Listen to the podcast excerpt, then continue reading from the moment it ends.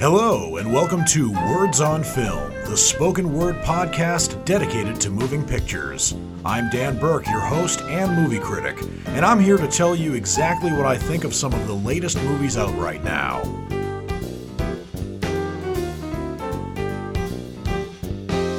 Next week will be the weekend of the Oscars this year.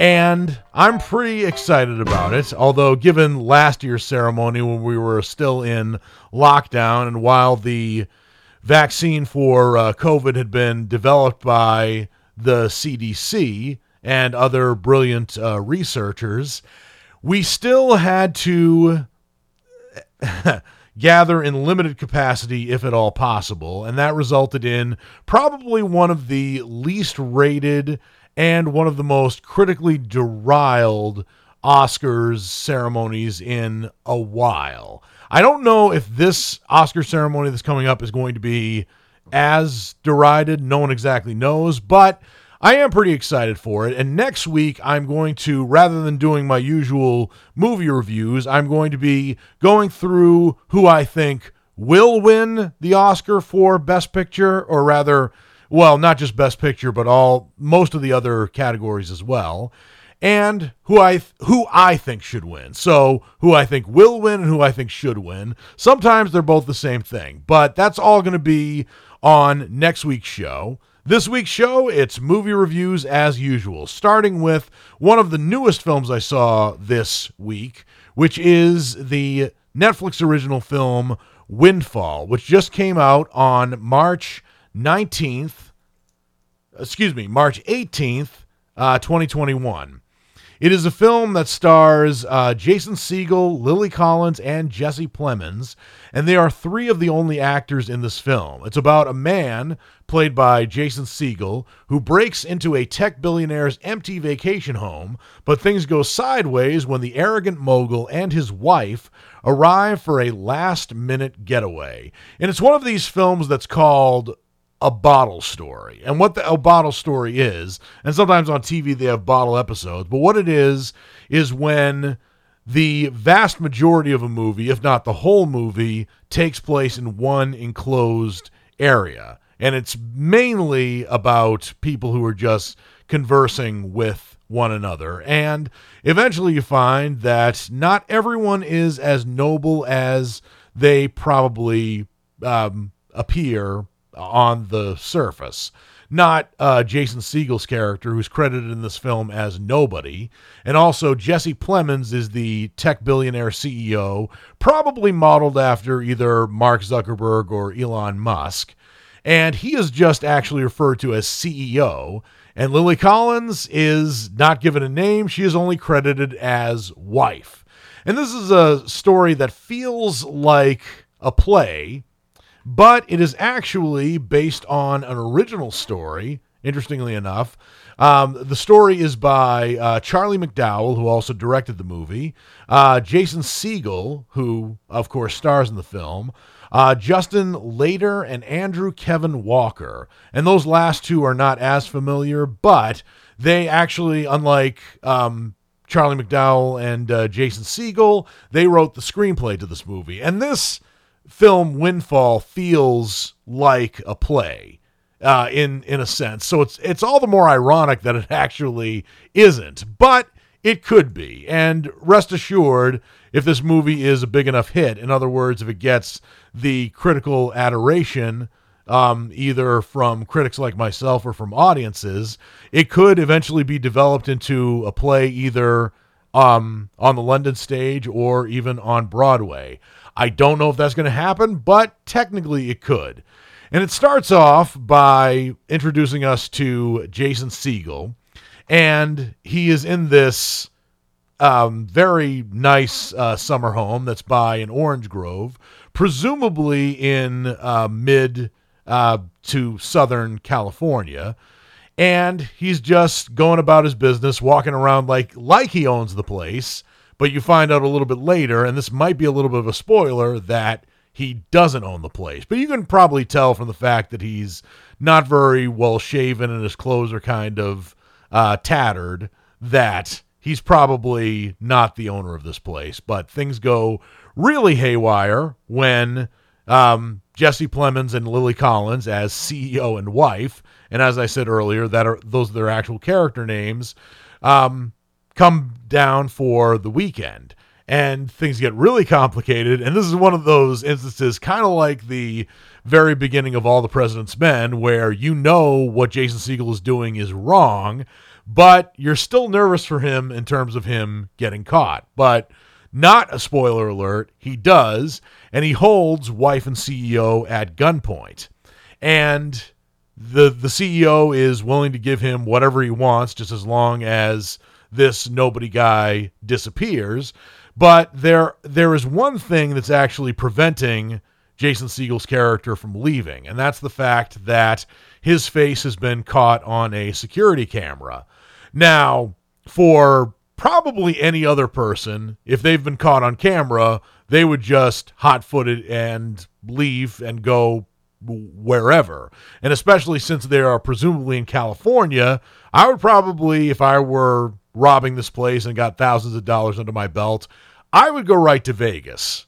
But in the most contrived part of this film, nobody doesn't quite do that. And he goes back and tries to get much more money out of Jesse Plemons' character, uh, somewhere in the uh, six figures. But as this tech billionaire would probably tell you, it's not quite that easy to get uh, that kind of money from anybody, but most especially a billionaire, ironically enough. But then eventually things go really wrong, particularly when there's somebody, one of the CEO's employees, who's charged with upkeeping this summer home while the CEO is, is away, who pays a visit.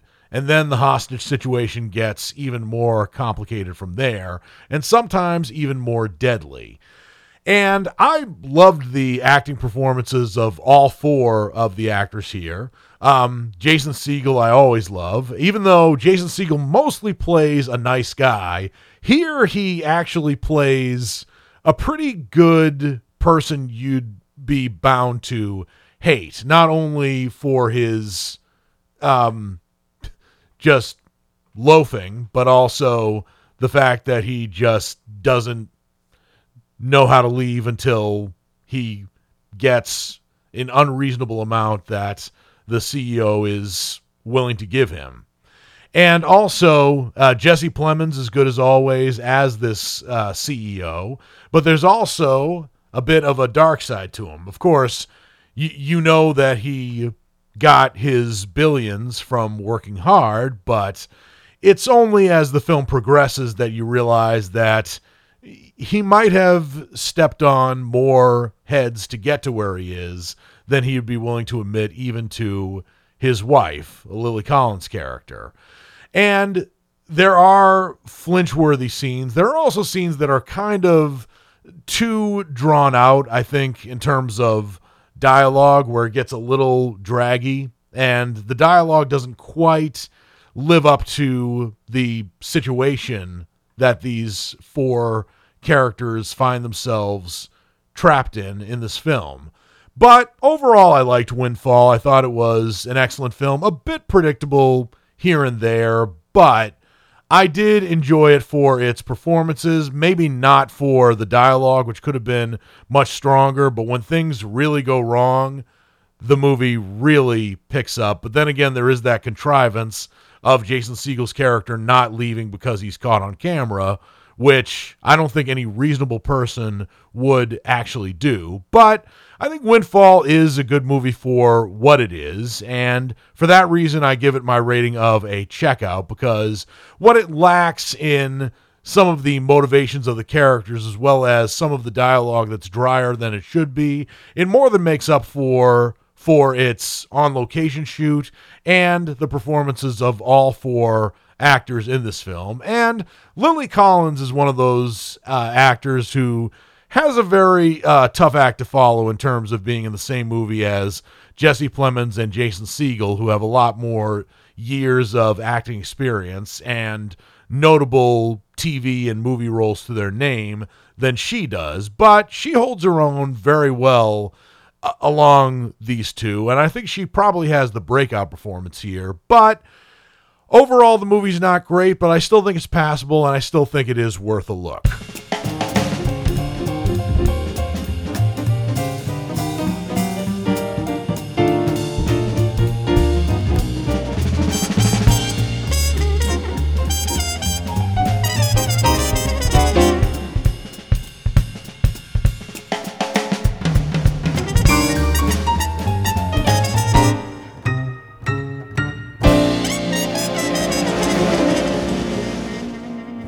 Welcome back to Words on Film, the spoken word show dedicated to moving pictures. I am your host movie critic, Dan Burke.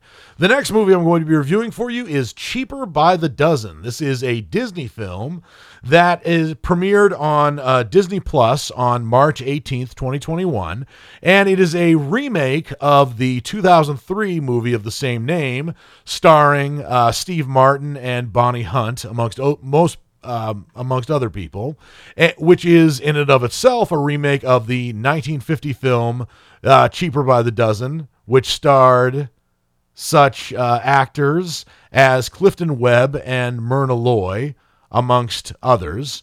And unlike the 1950 film or the 2003 film, this film, Cheaper by the Dozen, is not about a woman who has had 12 children. And by had, I mean given birth to them. It's actually about a blended family and has a little bit more in common with the 1968 Lucille Ball and Henry Fonda film Yours, Mine, and Ours, which was also remade into a film starring Dennis Quaid and Rene Russo, which was not as well received as the Steve Martin and Bonnie Hunt film.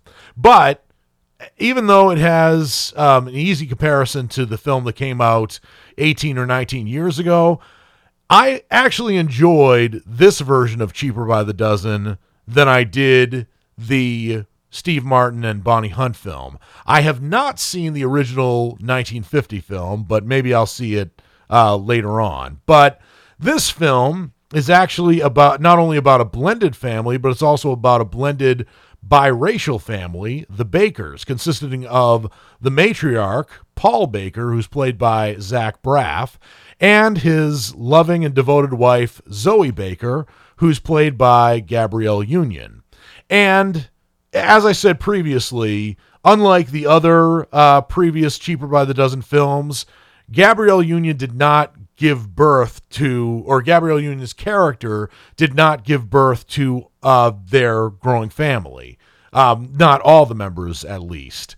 Uh, she has two children from a previous marriage a basketball phenom by the name of Deja, who's played by, uh, by Journee Brown, and a milquetoast, um, bookish uh, kid named DJ, who's played by Andre Robinson. These two she had from her previous husband, um, a, a football player by the name of Dom Clayton, who's played by Timon Kyle Durrett. And Zach Braff's character, Paul, actually had two children from a previous marriage one named Ella, who's played by Kylie Rogers, and also a wheelchair bound girl named Harley, who's played by Caylee Blosenski. And they also adopted an Indian child, Haresh, who's played by Aryan Simhadri. And he had these um, two children plus one adopted child with Kate, who's played by Erika Christensen. And eventually, Gabrielle Union's character and Zach Braff's character get divorced from their respective uh, partners, and they meet in a very sweet way that I won't exactly give away. They get married and they have several children of their own, including a set of twins who, for time's sake, I won't reveal. But altogether, they're one happy blended family.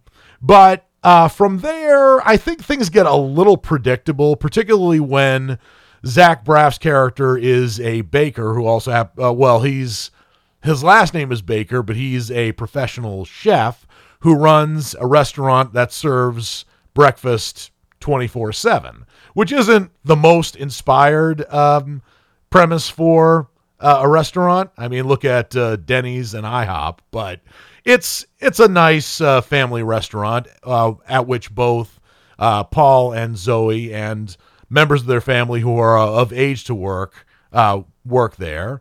And things get, I think, a bit more complicated when Paul begins to develop a new sauce that is both sweet, savory, and uh, sweet, sour, and savory. I think that's what. Uh, oh, I'm sorry. It's it's hot, sweet, and savory. I don't know exactly how that would taste, but it earns the interest of two uh, restaurateurs who are also uh, hedge fund managers who are um, named Michelle and Melanie, who are played by real life twins Cynthia and Brittany Daniel. And from there, Paul finds himself reluctantly having to leave his family and his restaurant operations to expand and also to franchise his brand, much to the doubt of some members of his family, particularly his oldest stepdaughter Deja, who finds herself going to a private school she doesn't want to go to, and his wife Zoe, who is happy that they moved to a, a nicer house in a nicer neighborhood, particularly where they have a house that's big enough for rooms for all of their children. But she is afraid, as is typical of these kinds of comedies, that her husband is getting away from the message of his uh, restaurant as well as getting spending too much time away from their family, which I think puts Gabrielle Union's character in the unflattering role of being the nagging wife, which to her credit, I think she's as versatile an actress not to let that myopic view of her character um, withhold her. But I did think it was a bit of a cliche that I don't think the writers of the film, particularly Kenya Barris, who wrote the, who co-wrote the screenplay for this film, actually intended. I do think that Kenya Barris might have written a solid screenplay here, but as typical in Hollywood, it just seems that it's not just one or two people who write a script, including those who are credited. It's producers and studio executives and studio heads who contribute one thing after another. And I did think that there were certain scenes and certain parts of the film that weren't entirely necessary. Like, for instance, there seems to be a bit of a competition between Zach Braff's character and Timon Kylie.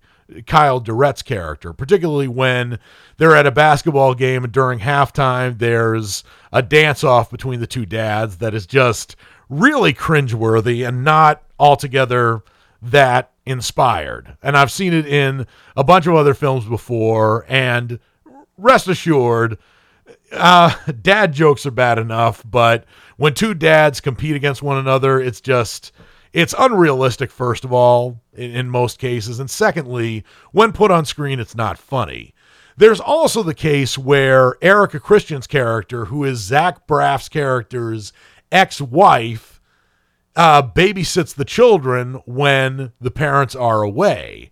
And Erica Christian, who is at least 38, I, I can't exactly look up what age she is right now, in this movie acts like a 15 year old. When she's supposed to babysit, she's on her phone and she's looking at TikTok videos. And so the kids, in a comic fashion, sort of run amok. Plus, she seems all too comfortable hanging out with the family of her ex husband. And there's even one part where she wants to or suggests that she'd like to move in with her ex husband and his new wife, which seems very weird and also not funny. But even though I've explained a lot of the negatives, here are some of the positives. First of all, Zach Braff and Gabrielle Union have unlikely but amazing chemistry together. And when they're in scenes together, both when they're in good times and also somewhat in bad, minus the contrivances, I think the scenes between the two of them work together very well. I also liked every single kid who played one of their children, whether it's one of their um, um, adopted children, stepchildren. It didn't matter. All of them were great. There is a, a child of theirs who's not theirs. Uh, it's actually uh, Zach Braff's nephew who moves in with them after um, his sister, who is his nephew's mother, goes into rehab. Not only does that seem like a sitcom plot that's very tired in of itself, but the kid who plays the uh, the nephew Seth, whose uh, his name is Luke Prael, I didn't think was very good. I thought his performance was very monotone, whether he was supposed to be happy or he was supposed to be um, angry. I just wasn't really convinced by his performance. And especially when you have seasoned actors like Zach Braff and Gabrielle Union, not to mention other child actors who have been in other things before, this guy needed to step it up, and he really didn't. And I didn't think altogether his character was that necessary. But with that said, with um, all the contrivances and some of the things that just didn't work here, I did come out of this film feeling like I knew all the kids, which is not easy to do with a film that has 10 or 11 children in it. But I felt like all the child actors who played either the children, adopted children, or stepchildren of Zach Braff and Gabrielle Union's character did a very good job with the roles that they were given. There are even two sets of twins here who are younger than eight, I believe, and they were really adorable.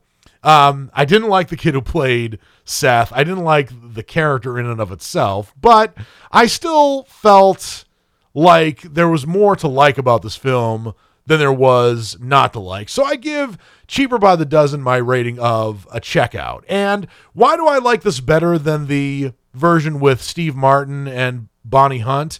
Even though I like those two actors very much, I felt like there were more contrivances in that Cheaper by the Dozen movie than there was in this one.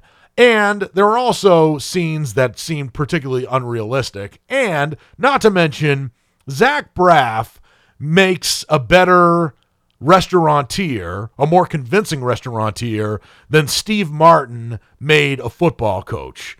When I saw him as a football coach in that Cheaper by the Dozen movie from 2003, I didn't believe him for a second, especially com- coming from somebody who played football for nine years in school. Um, it, it just it didn't really work as, for him as a profession.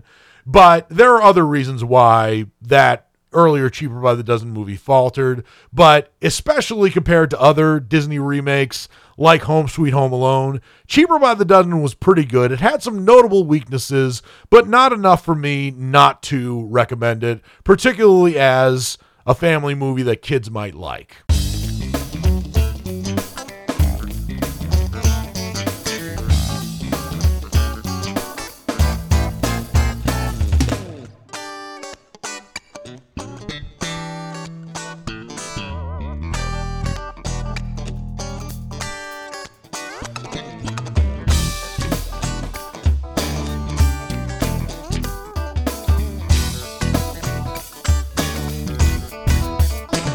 Welcome back to Words on Film, the spoken word show dedicated to moving pictures. I am your host and movie critic, Dan Burke. The next movie I'm going to be reviewing for you is Cyrano, which is based directly on the play Cyrano de Bergerac, which was written by Edmond Rostand in 1897. It is actually based on a real life person, and the play is a fictionalization following the broad outlines of his life. So the original play was written in verse and with rhyming couplets of 12 uh, syllables syllables uh, per line, but it is actually um, based on uh, a musical that was adapted from Cyrano de Bergerac, and the screenplay of this film was written by Erica Schmidt. And in the original play written by Edmond Rostand, Cyrano de Bergerac is a man who lives in Paris in 1640, and he is a nobleman who serves as a soldier in the French army. But he has an obnoxiously large nose in just about every adaptation of uh, Cyrano de Bergerac, including a modern adaptation which was called Roxanne, uh, which came out in the late 80s. It was a very good, uh, funny film starring Steve Martin, Daryl Hannah as the titular character, and Shelley Duvall, amongst other people. And there was also a film adaptation of Cyrano de Bergerac based directly on Edmond Rostand's play, which had Gerard Depardieu as the long nosed hero of that movie. But in this film, uh, Cyrano, which is directed by Joe Wright, Peter Dinklage plays the titular character, and Unlike other incantations of Cyrano de Bergerac, Peter Dinklage does not have an obnoxiously long nose. As a matter of fact, to my knowledge, other than the usual makeup that uh, actors are required to wear on screen, this Cyrano doesn't have any facial deformities. But Peter Dinklage is a midget, and that is his deformity that causes other people to call him a freak, which is interesting because Peter Dinklage uh, has been playing, to his credit, and to Hollywood's credit for that instance, a lot of characters that are um, are not mentioned to be a midget or a little person.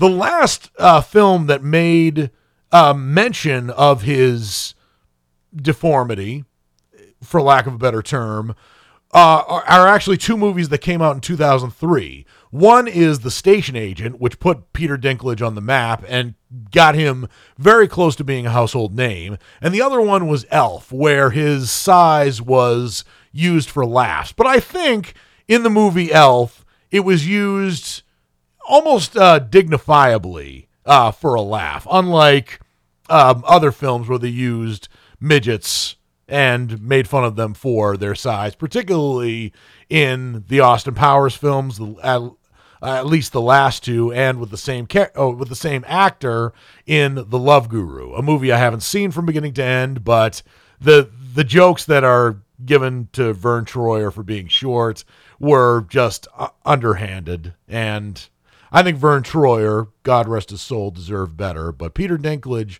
certainly paved the way for actors his size and maybe even shorter. But in this version of Cyrano de Bergerac, it does still take place in uh, Paris in the 1640s, and Roxanne is played by Haley Bennett, and she is probably not the prettiest actress they could have gotten, but when she sings in this movie, she sings like an angel.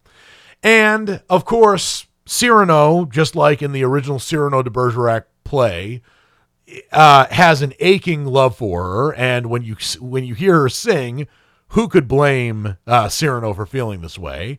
But there's also a love triangle that forms when a handsome young man by the name of Christian, who's played by Kelvin Harrison Jr., also falls for Roxanne even though Christian has a lot going for him as a facade than Cyrano does, Cyrano is the one with the brains and the words, and he begins dictating to Christian the words that he should say to Roxanne to win her heart, as well as also writes letters to Roxanne from Cyrano's heart, but signing uh, Christian's name to them. And I'm not going to give away the plot of the movie, but I will say this. There are other versions of Cyrano de Bergerac that do not end tragically, unlike the play.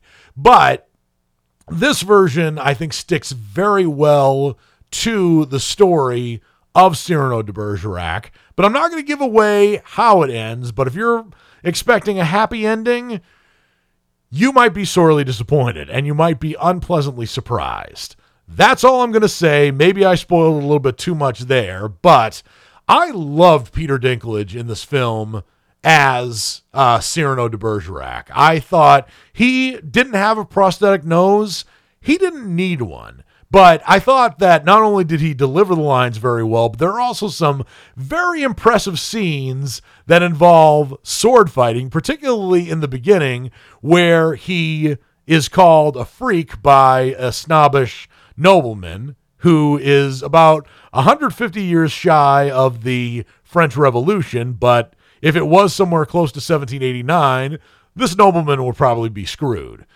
And uh, Cyrano is a film that was eligible for the Academy Awards. It has only been nominated for one Academy Award for Best Achievement in Costume Design, but I actually thought that um, Peter Dinklage, even though I saw this film a little late, I think he should have been nominated for Best Actor in this film. He was nominated for a Golden Globe for Best um, Actor in a musical or comedy, but in a film, uh, in a year that has had several great musicals, including the remake of West Side Story, Tick Tick Boom, and Encanto, amongst others, not to mention In the Heights, Cyrano could certainly be added to that roster of exceptional musical films that came out this year. I was very impressed by it, not only by the costume design, which was good enough to be nominated for an Oscar, which it may or may not win, I don't know.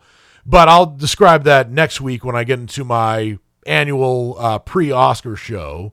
But I was very impressed by the singing in this film, not to mention the songs. I thought that Peter Dinklage did an amazing job uh, anchoring this film, and I'd love to see him be the star of other films as well. Not necessarily ones that mention his height as the main plot of the film, but this one I think brought his height about appropriately, like The Station Agent did, and uh, some other films in which he starred as well. But I thought the scenes where he, he was with Haley Bennett and the two of them sang a duet were amazingly uh, choreographed, not to mention sung. And Kelvin Harrison Jr. did very well in this film as Christian. And there are also some other noteworthy supporting players in this film as well, like Bashir Salahuddin as um, a a confidant of Cyrano's named Lebret. And I also liked the very brief appearance of an, a young, very pretty Indian actress named Anjana Vasan, who played uh, a nun by the name of Sister Claire later on in the film during the last act. But Cyrano was not exactly a pleasant surprise because Peter Dinklage has a lot of acting credibility um, in him.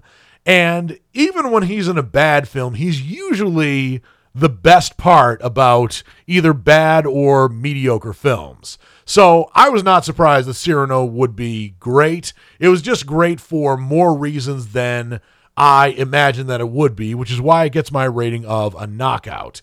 And I should mention the director, Joe Wright. Joe Wright has directed a lot of great films and some bad films. Amongst the films that he has directed that have been exceptional have included his uh, feature film directorial debut in uh, Pride and Prejudice, where he directed Keira Knightley as Elizabeth Bennet. He also collaborated with Keira Knightley in The Soloist and Anna Karenina um, from 2007. Uh, I'm sorry, not The Soloist, Atonement from 2007 and Anna Karenina in 2012. He unfortunately did direct the movie Pan, starring Hugh Jackman, Rooney Mara, and other people. Pan was a disappointment. I didn't think it was as bad a film as other people said it was, but it was a critical and commercial failure, and it was so bad that Joe Wright said he would never direct a movie again. Fortunately, he came back to direct in 2021 in terms of uh, movies. It, for The Woman in the Window, which was not a great film, but Cyrano makes up for what The Woman in the win- Window and Pan lacked. And I think this could probably be considered a minor comeback for Joe Wright. And for a guy who thought he would never direct a movie again, I'm glad he directed Cyrano, and I hope that his next film is as good, if not better.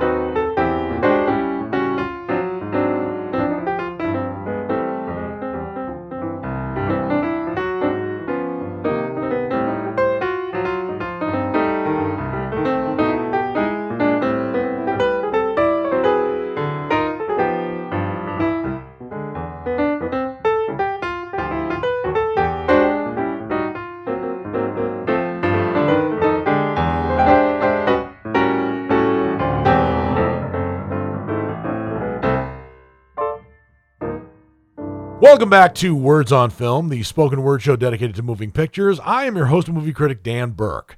The next movie I'm going to be reviewing for you is The Adam Project. This is a Netflix original that premiered on the platform on March 11th. And I was going to review it for you ne- uh, last week, but the reason I didn't was because I hadn't completely finished the film. But now that I have, I'm going to review it for you right now. It's the latest film starring Ryan Reynolds, and anytime he's been in a movie recently, I have rolled my eyes because of how mediocre the film is and how overrated I think Ryan Reynolds is as an actor. As a matter of fact, I do think, especially when it comes to leading men, he is undoubtedly the most overrated actor in Hollywood. He made three films last, or three of his films last year were released, specifically the Hitman's Wife's Bodyguard, Free Guy, and Red Notice.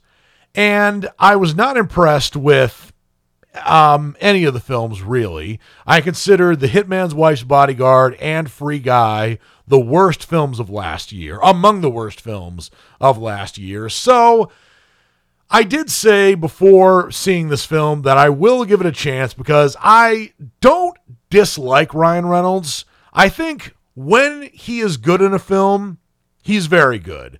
In fact, there was a film he co starred in with Helen Mirren back in 2016 that was called The Woman in Gold, where he wasn't playing a funny guy. He was actually playing a young lawyer who was helping this woman get a painting back that was stolen from her by the Nazis. And I think he did very well in that role. And I think when he sets his mind to it, he can be very good. But it's when he tries to be funny, and even in movies like Deadpool, where he succeeded in being funny, where eight out of 10 of the things he says are just eye rollingly stupid. And it, it, has to do uh, with a lot of the fact that he can come off as very smug and very self satisfied, particularly when he tries to be funny.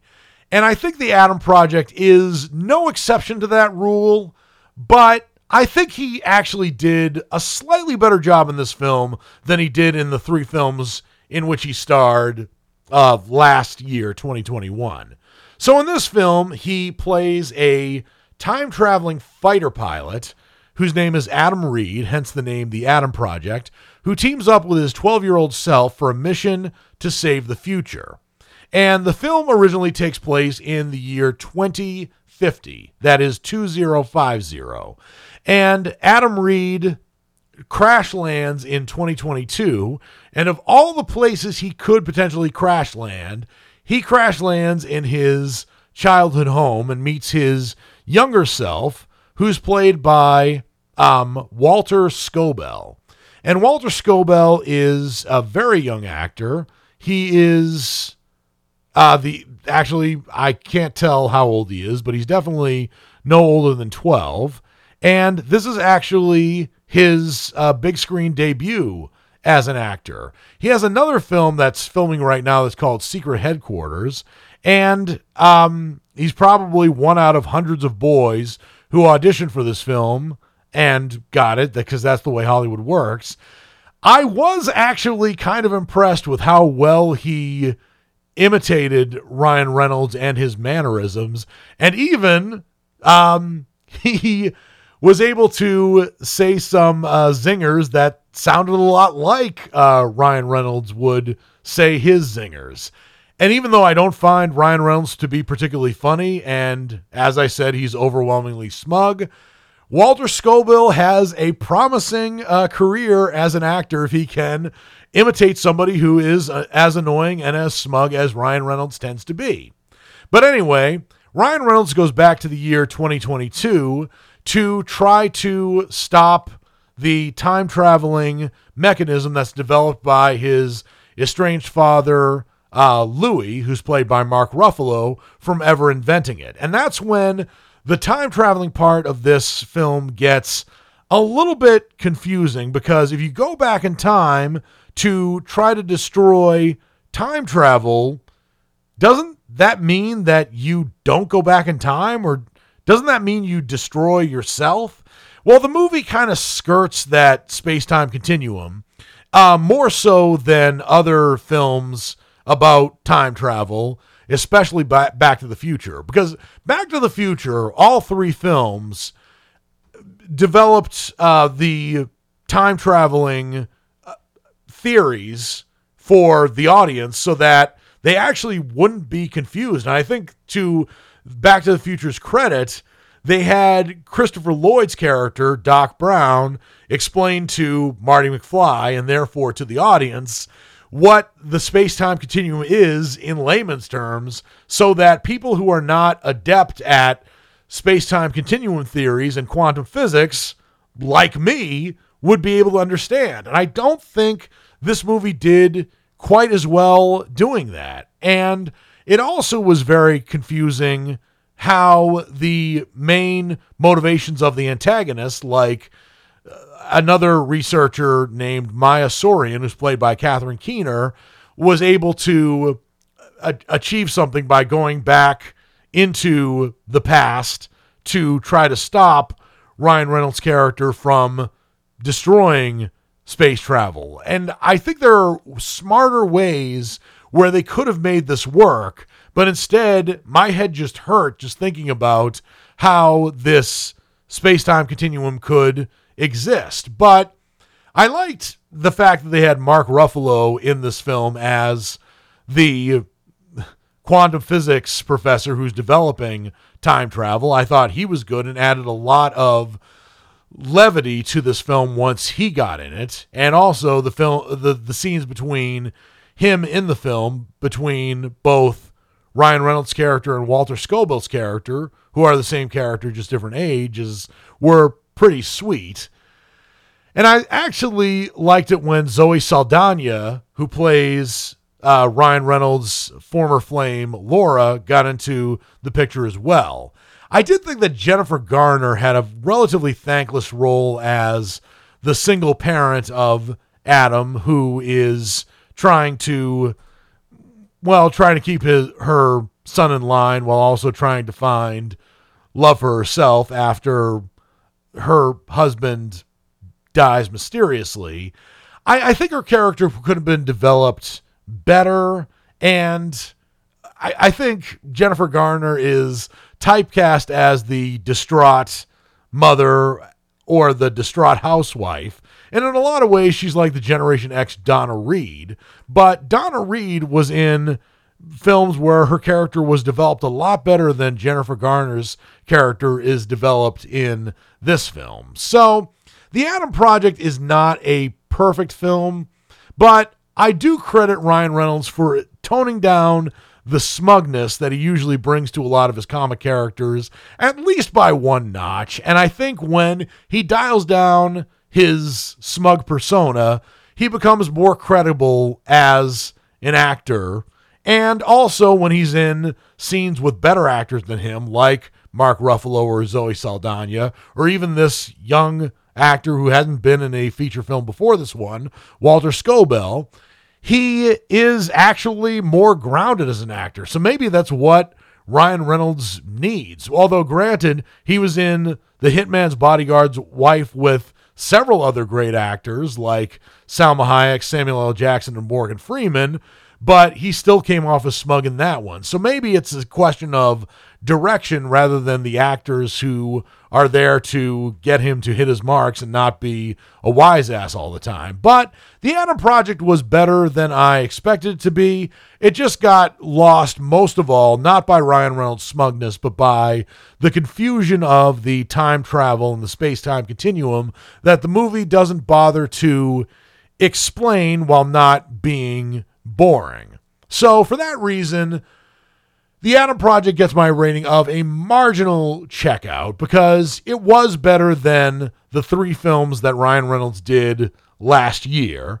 And I do think Ryan Reynolds is gradually earning his right to be a lead actor a little bit more with this film, but still, I thought that he still has a ways to go. And once he drops that smug persona, which I think he eventually will, particularly um, when he gets close to the age of 50, he will not only be in better films, but also do better in future films.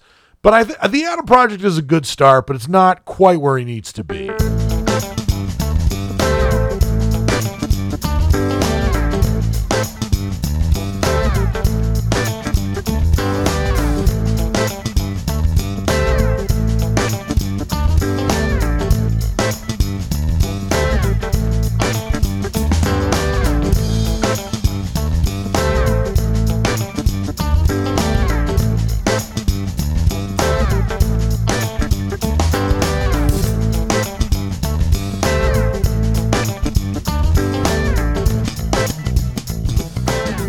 Welcome back to Words on Film, the spoken word show dedicated to moving pictures. I am your host and movie critic, Dan Burke. And now that I've reviewed all the movies that I have to review for you for this show, it's now time for me to, to give you the segment, What's Coming Up Next. This is a spoken word preview of movies that are subject to be released in theaters beginning on March 25th. And there is a huge one that I will see and I will review for you on a future show. Not next week's show, but um, probably a show in three weeks.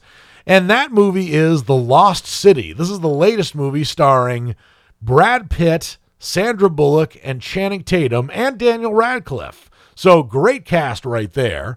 But it is about a reclusive romance novelist on a book tour uh, and her cover model who gets swept up in a kidnapping attempt that lands them both in a cutthroat jungle adventure. This movie is directed by Aaron and Adam Nee, who I assume are brothers.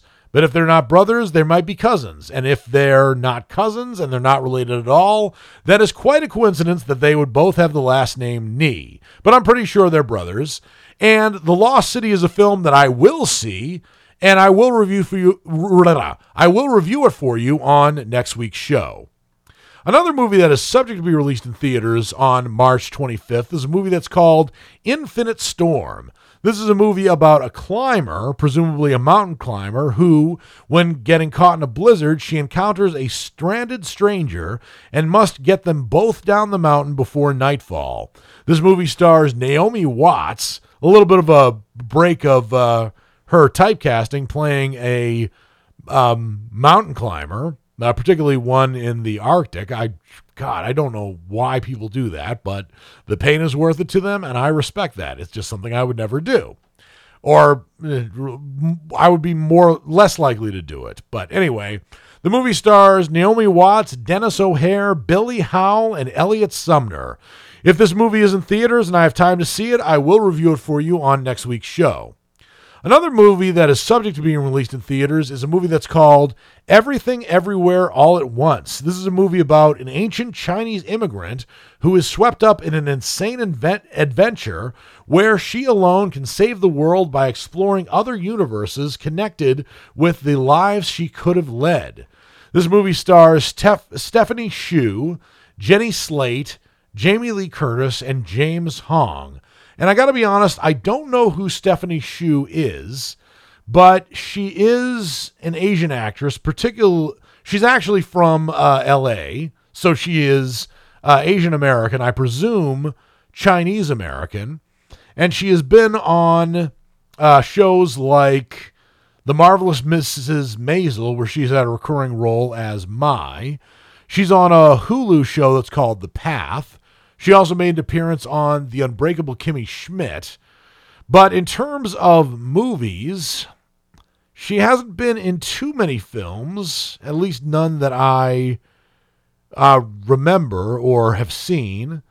But she's been in, let's see, uh, she's been in a podcast series called Summer in Argyle, which might be her podcast series. She's been in a movie called Asking for It, which I haven't seen.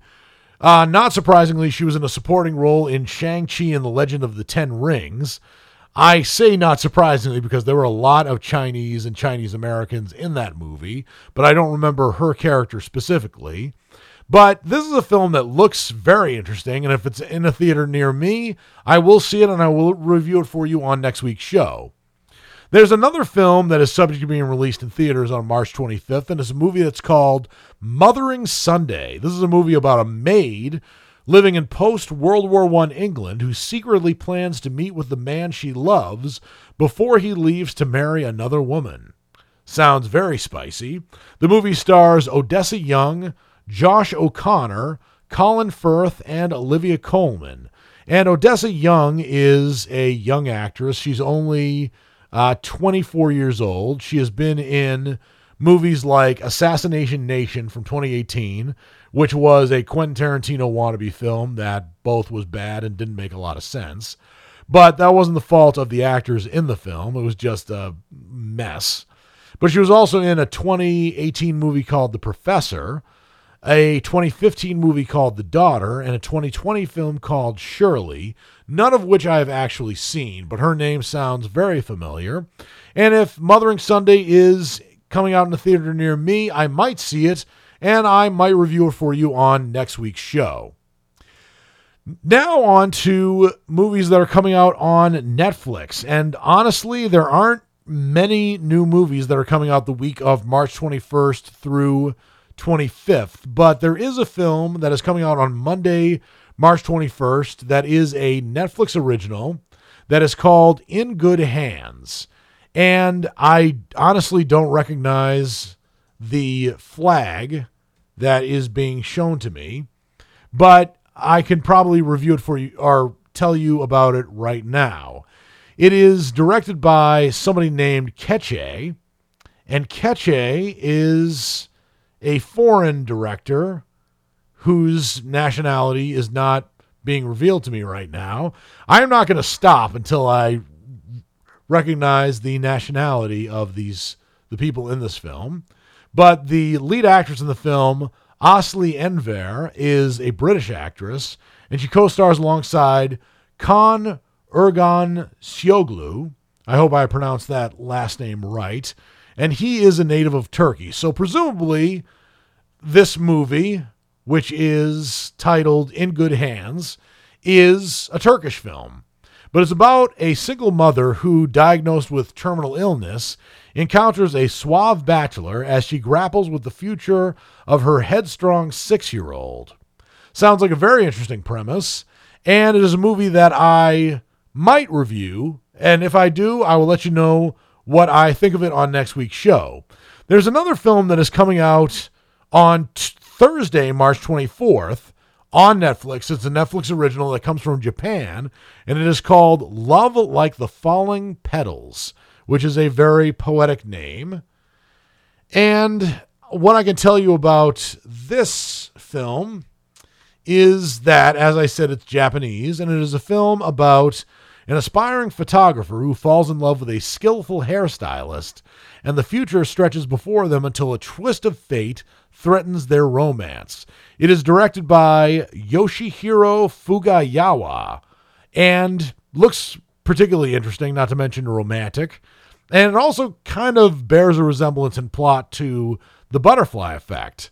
But I'm not going to say it's like it or based on it, but from what I could see from the clips that are being shown to me, it looks like a very beautiful film. Will I see it? Maybe.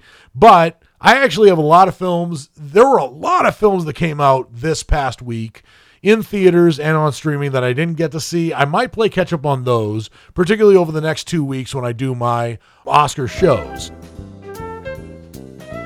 Well, that's all the time I have for this episode of Words on Film. I always love talking about movies, and I hope you liked what you heard. If you did, please subscribe and rate the show and leave comments if you can. I would love to get your feedback, even if it's more criticism than praise. This has been Words on Film. I'm Dan Burke, and until my next episode, I'll see you at the movies.